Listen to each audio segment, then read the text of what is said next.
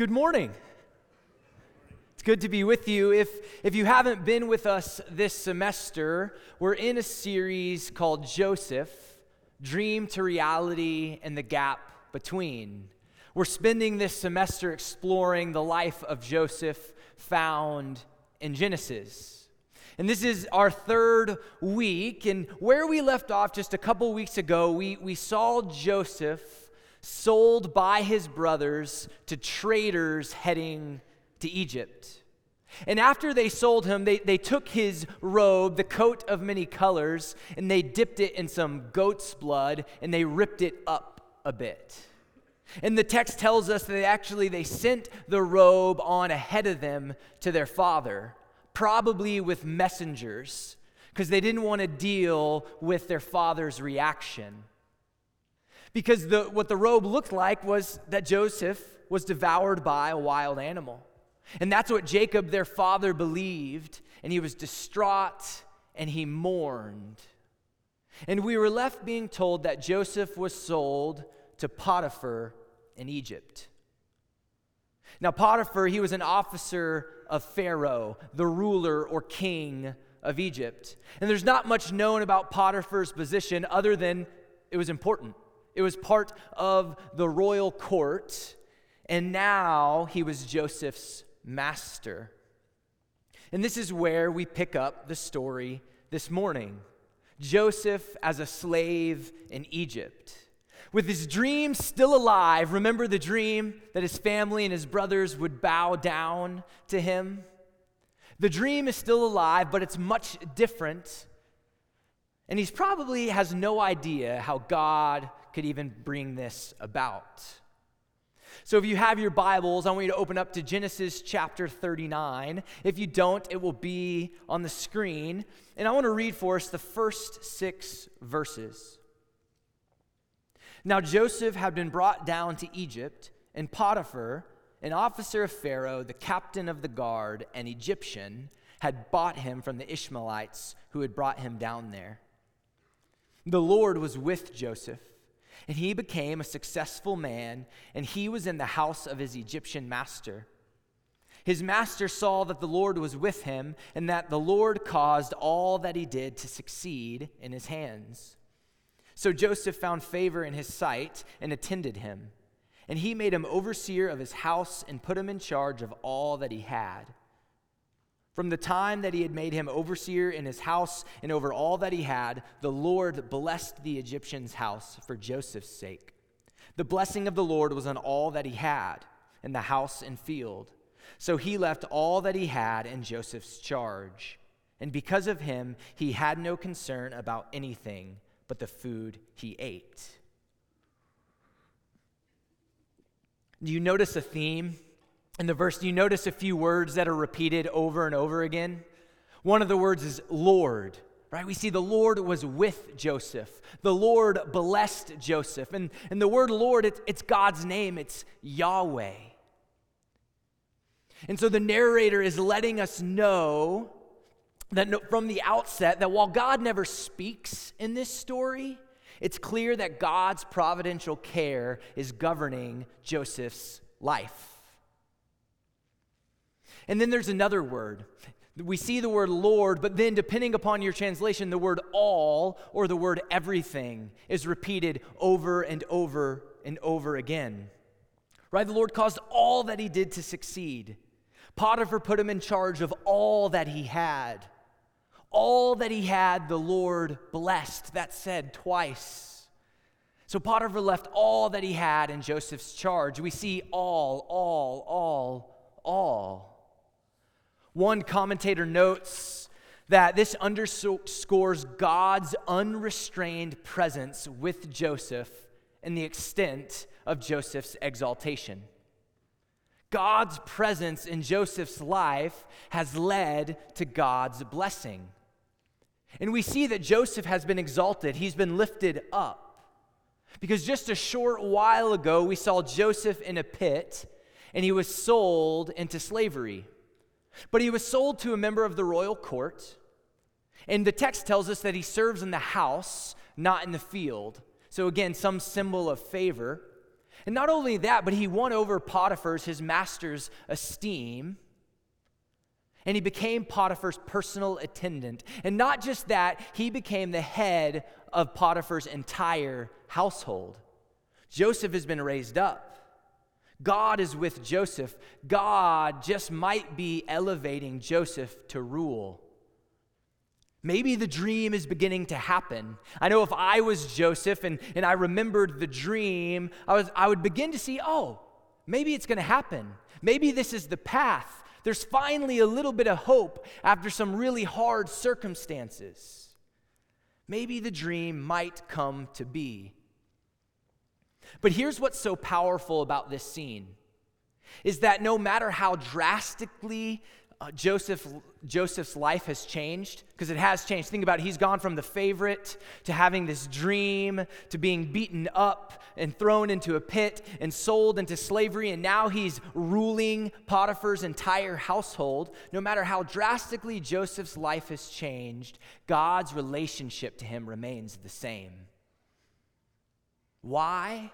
Because that's what God promised. Remember Genesis 12, God's promise to Abraham? to bless them, to be with him, and all who comes after Abraham, Abraham, Isaac, and Jacob. And now we see this promise coming into fulfillment through the person of Joseph. No matter how different your life or dreams or circumstances are, God's relationship to you remains the same as well.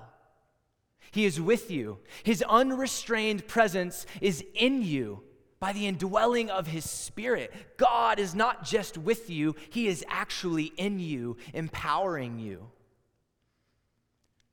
The promise that was made to Abraham in Genesis 12, it's the promise that's made for you and for me as well, because we are sons and daughters of Abraham through Jesus and his death on the cross. So, just as Joseph continues to rise from the pit, as he continues to, to rise every threat that comes against him, even violence and slavery, you can do the same because God's with you.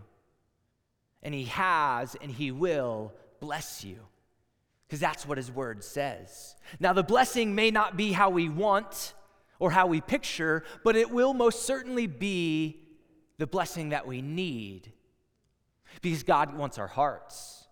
He wants us to be like Him. That's the goal of the dream. The story continues. Now, Joseph was handsome in form and appearance. Let's just, let's just stop there for a second. Earlier in Genesis, Joseph's wife, or not wife, sorry, his, his mom, Rachel, is described as having a lovely figure and beautiful face. Do you know that Joseph and Rachel are the only two people in the Old Testament that are awarded these two accolades? So Joseph is really, really good looking. Like if I'm picturing Joseph, I'm kind of picturing Tom Holland. Uh, I, I, just saw Spider Man, and uh, yes, I, I, go to it for the acting, but man, Tom Holland is just like in everything and everywhere, right? Like he's handsome, right? No, maybe, but right. He, so picture Tom Holland or whoever that person is for you. Joseph was handsome. And the text continues. And after a time, his master's wife cast her eyes on Joseph and said, Lie with me. But he refused and said to his master's wife, Behold, because of me, my master has no concern about anything in the house, and he has put everything that he has in my charge. He is not greater in this house than I am, nor has he kept back anything from me except you, because you are his wife. How then can I do this great wickedness and sin against God? And as she spoke to Joseph day after day, he would not listen to her, to lie beside her or to be with her. Joseph is good looking, he's handsome, and Potiphar's wife says, Lie with me. The only thing Potiphar has not given Joseph to rule over, his own wife is now offering herself to him. This term, lie with me, it's really succinct and to the point. And it's really portraying the brutish lust in which Potiphar's wife is propositioning Joseph. And Joseph says no for three reasons. The first reason is it'd be an abuse of trust that was placed in him by Potiphar.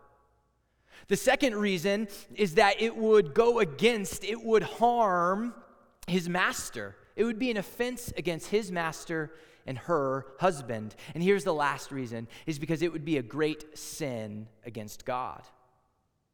Joseph was a moral and honorable man who loved God. But look at, look at verse 10.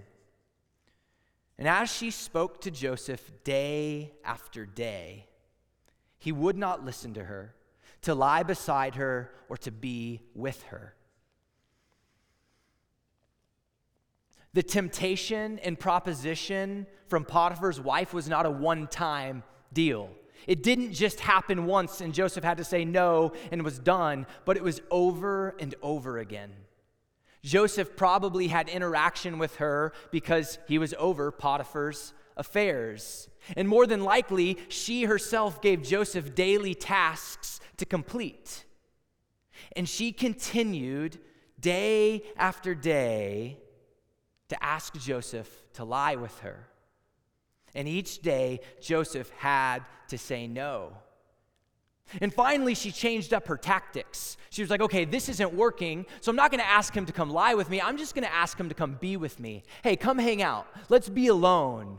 Right? She changed up her demands, I'm sure hoping to lure and entice Joseph to take that first step to sleep with her.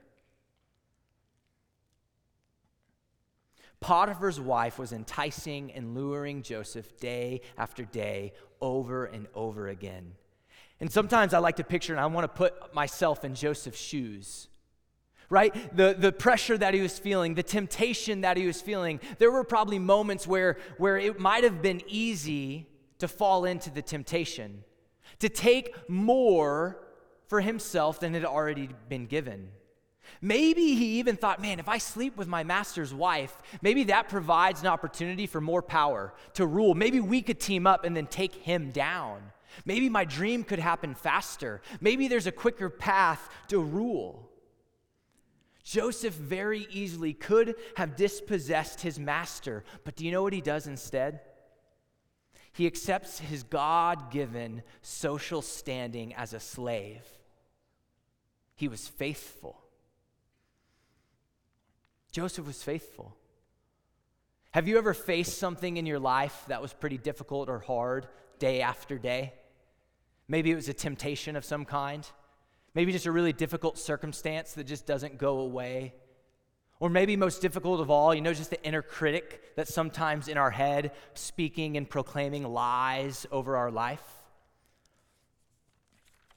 Maybe the temptation is to take a shortcut to your dream, to what you want in the future, to God's call that He's put on your life.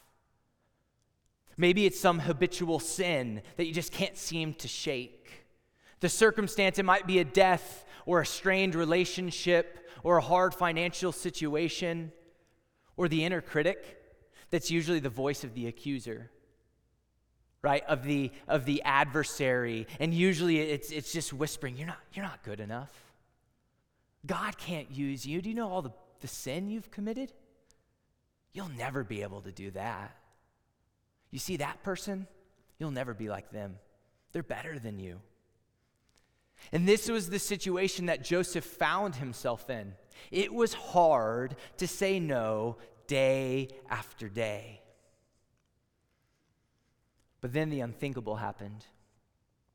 Joseph was going about his normal day, his normal work, but there was no one in the house. And in comes Potiphar's wife into the room as she normally did. And, and I wonder if she dismissed the guards and the servants that would have been around. She probably told them to go away and do something else. And she grabbed hold of Joseph's garment, another robe the last robe he had didn't work out too well for him. And she grabbed Joseph's robe and she said, Lie with me. You keep saying no, but I want you. Lie with me. And I imagine Joseph's heart starting to beat really fast. Have you been in those moments? And, and it's just beating really fast, and maybe he's breathing really hard and, and he's beginning to get nervous. and scared and tempted. He's probably feeling the pressure more than he ever has because this is the closest he's come to saying, Yes, I will do it. And this is the closest that Potiphar's wife has actually been to him. He, she is grabbing onto him. And in a moment of courage, Joseph runs away from a really difficult situation. But Potiphar's wife is still holding on to the garment. She has it in her hand. And, and I wonder if she's feeling shocked at what just happened. Maybe a little bit rejected and ashamed. Maybe she's worried that Joseph is running off to Potiphar to tell him what really happened. But before that can take place, she lets out a scream. She calls for the guards and for the servants, and they come running to her. And she says, Joseph just tried to have sex with me, and I didn't want it. It was not consensual. Here is the garment, here is the robe that he left by me as I screamed. And they ran to get Potiphar, and the text tells us that Potiphar burned with anger and he threw Joseph into prison. And it seems that condemnation against Joseph has won. Ruling in the dream are once again crushed. But even in this situation and in this circumstance, Jesus or Joseph remained faithful even when it got hard. His time in Egypt started with such possibility. He, he was exalted from slave to ruler of Potiphar's house. The dream was still alive and even coming true, but now he's been humiliated. He's been humiliated from the lust of Potiphar's wife, her initial request, her continued propositions, her false accusations, and now Joseph's imprisonment. Yet, in all of this, Joseph remained faithful in a really difficult and really hard situation.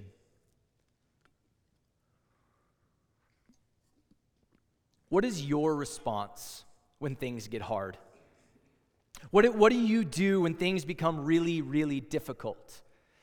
When you're in the midst of temptation or a hard circumstance or maybe just things that you pictured would happen just aren't the way that you thought that they would be? What do you do when that pestering inner voice just continues to speak over and over and over again? What's your response when things get hard? I don't know, maybe many of us escape reality and just binge Netflix or whatever your streaming thing is of choice. Right? Maybe we go to a particular substance just so we numb our feelings, so we don't feel anything. So we go to alcohol or drugs or lose ourselves in a video game. Right? Maybe, maybe we just, we just uh, consume some form of sexually explicit content. Or we get lost in a relationship with a boy or girl, or maybe we eat or shop, or maybe you just buy books you don't have time to read. Sometimes I do that. I'm just like feeling bad. I'm like, I'm going to buy books that talk about my growth, and then I never read them. Sometimes that's me.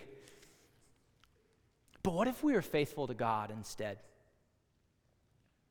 What if, when things got hard, when our dreams, when our pictures of the future become difficult, because they will, we rested on the fact that God is with us and for us and even in us? That we, just as Joseph, have God's unrestrained presence and blessing in our lives. This is risky, though, because trusting in God's providence and His grace and in His care in our lives, it's risky because that means we're not in control. We're not in control of what comes, and whatever comes in the future, whatever the future holds, it will most certainly be different than we thought, and it will most certainly be more difficult and harder than we thought. And if we're honest with ourselves, we tend to not like to like hard things. We romanticize everything in our world, right? If you're, if you're sitting here and you're single, right, we romanticize what a relationship or a marriage would be. And marriage is great, but it's so hard. Can I just tell you that? It's so hard. Maybe, maybe you're sitting here as, a, as an underclassman and you're living in North and East or West and Covenant and you romanticize what living in an apartment could be. But can I tell you, I just read the Diamond article. Seven people in Kuyper, that will be hard. One toilet. Don't know if you knew that. You have to make your own food. You can't rely on the commons. It will be harder than you think. And fun.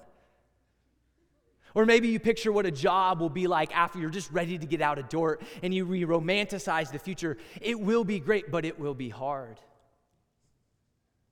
I remember when I was an incoming freshman to Dordt, I played football and I was recruited to play football. And I'll just put it like this Dordt was not that good at football back in the day um, compared to what they are now. And, and the coaches were honest with me about that. But even though they were honest with me, I, I, I, pictured and I dreamed of what my four years of playing football at Dordt could be like. I pictured as a freshman coming in and starting. I mean, how good could people in Iowa be on a bad team? I mean, I'm from Texas, they know their football there. Right? I pictured that we would get better each year, and then finally, my senior year, we would win a national championship. Yeah, you laugh. I laugh too. But the reality is, I came in my freshman year, we went 0 10, and I didn't start and I barely played. And then the most games we won in a season was two or three.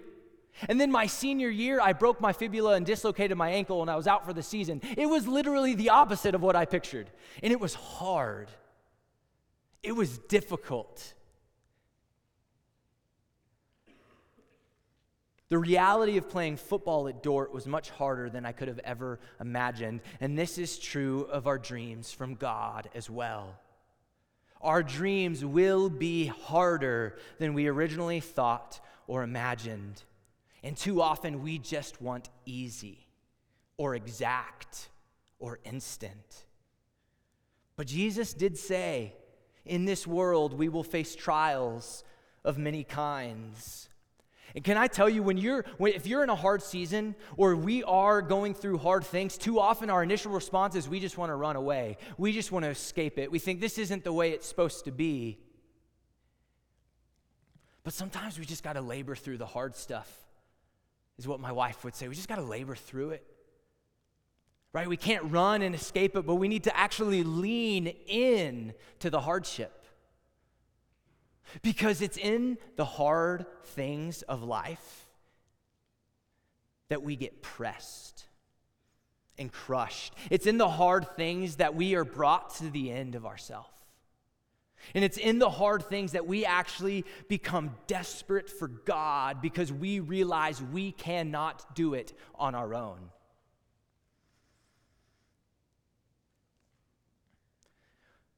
We need, can I just say, we need more desperation in our relationship with God.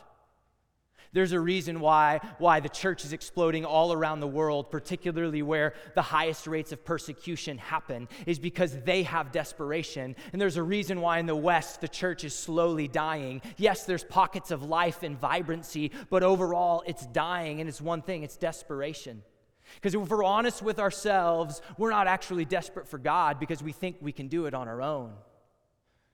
But we need to be brought to our knees. And it's in the pressing and the crushing and the hardship that God brings us to our knees and He makes us desperate and he, we recognize our need for Jesus. It's when we are kind of naked before the Father that we can actually be clothed with the Spirit.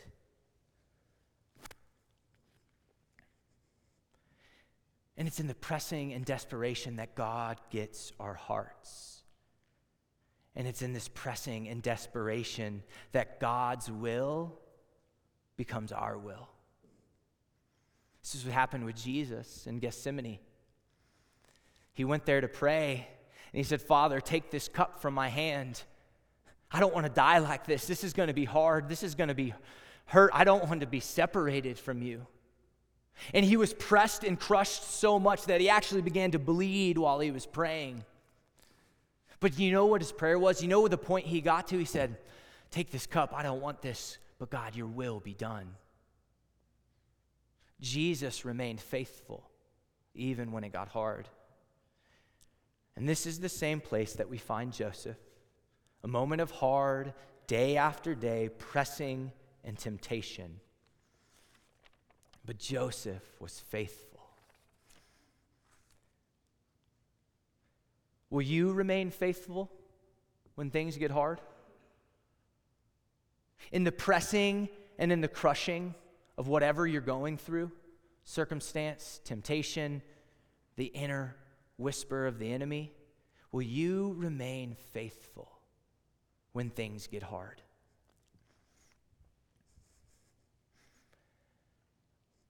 And I'm not asking you, right? When you when you're in a hard situation, here's what I'm not asking you. I'm not asking you just to muster up strength to say no or push through or ignore the inner voice because here's the reality, you can't do it.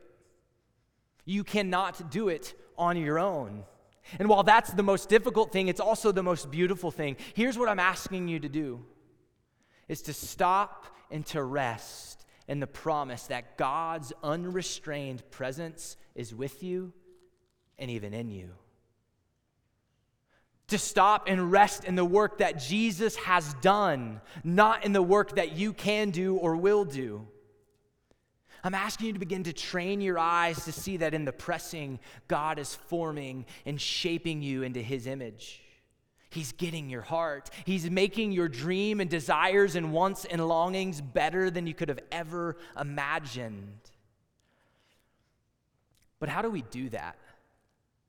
Right? It's easy to say, okay, yeah, am I going to remain faithful when things get hard? But how do we do that? Here's really here's the practical thing I want to leave you with is run to God's promises and word. Sometimes when I'm in a moment of temptation, sometimes when I'm in a really hard circumstance, I run to Psalm 23. You probably know it. The Lord is my shepherd, I shall not want. He makes me lie down in green pastures. He leads me beside still waters. He restores my soul. Listen to verse 4. Even though I walk through the valley of the shadow of death, I will fear no evil, for you are with me. Your rod and your staff, they comfort me. There's a reason this psalm is the most well known. It's beautiful, but did you know that it's true? So, when things get hard, when you're in that moment and you're not sure what to do, run to God's word, run to his promises that he is with you, that he will not forsake you, that his spirit lives in you. And can I just tell you, if you're in this space this morning and in a hard season and in a hard circumstance, God is with you. If you're in a hard season, if you're in a hard moment, if you're facing a temptation right now, He is forming and shaping you into His image. If you're in a hard moment, if you are in a hard season, He's not asking you to be perfect because Jesus is your righteousness. You will not be able to be perfect. He's asking you to rest in the work that He has done and is doing, not in what you can do to overcome temptation or hard circumstances. God was with Joseph when things got hard and he remained faithful. Joseph remained faithful. God is with you when things get hard. Will you remain faithful to him in the midst of it? God, I thank you for your word and for your promises that you are with us, that we can fear no evil, we can fear no temptation, we can fear no circumstance, we can fear no lies from the enemy because you are with us. Your word comforts us, your presence is with us. So, Lord, in the midst of the hard things we face in life, will you form and shape us to your image, for your glory, for your name's sake?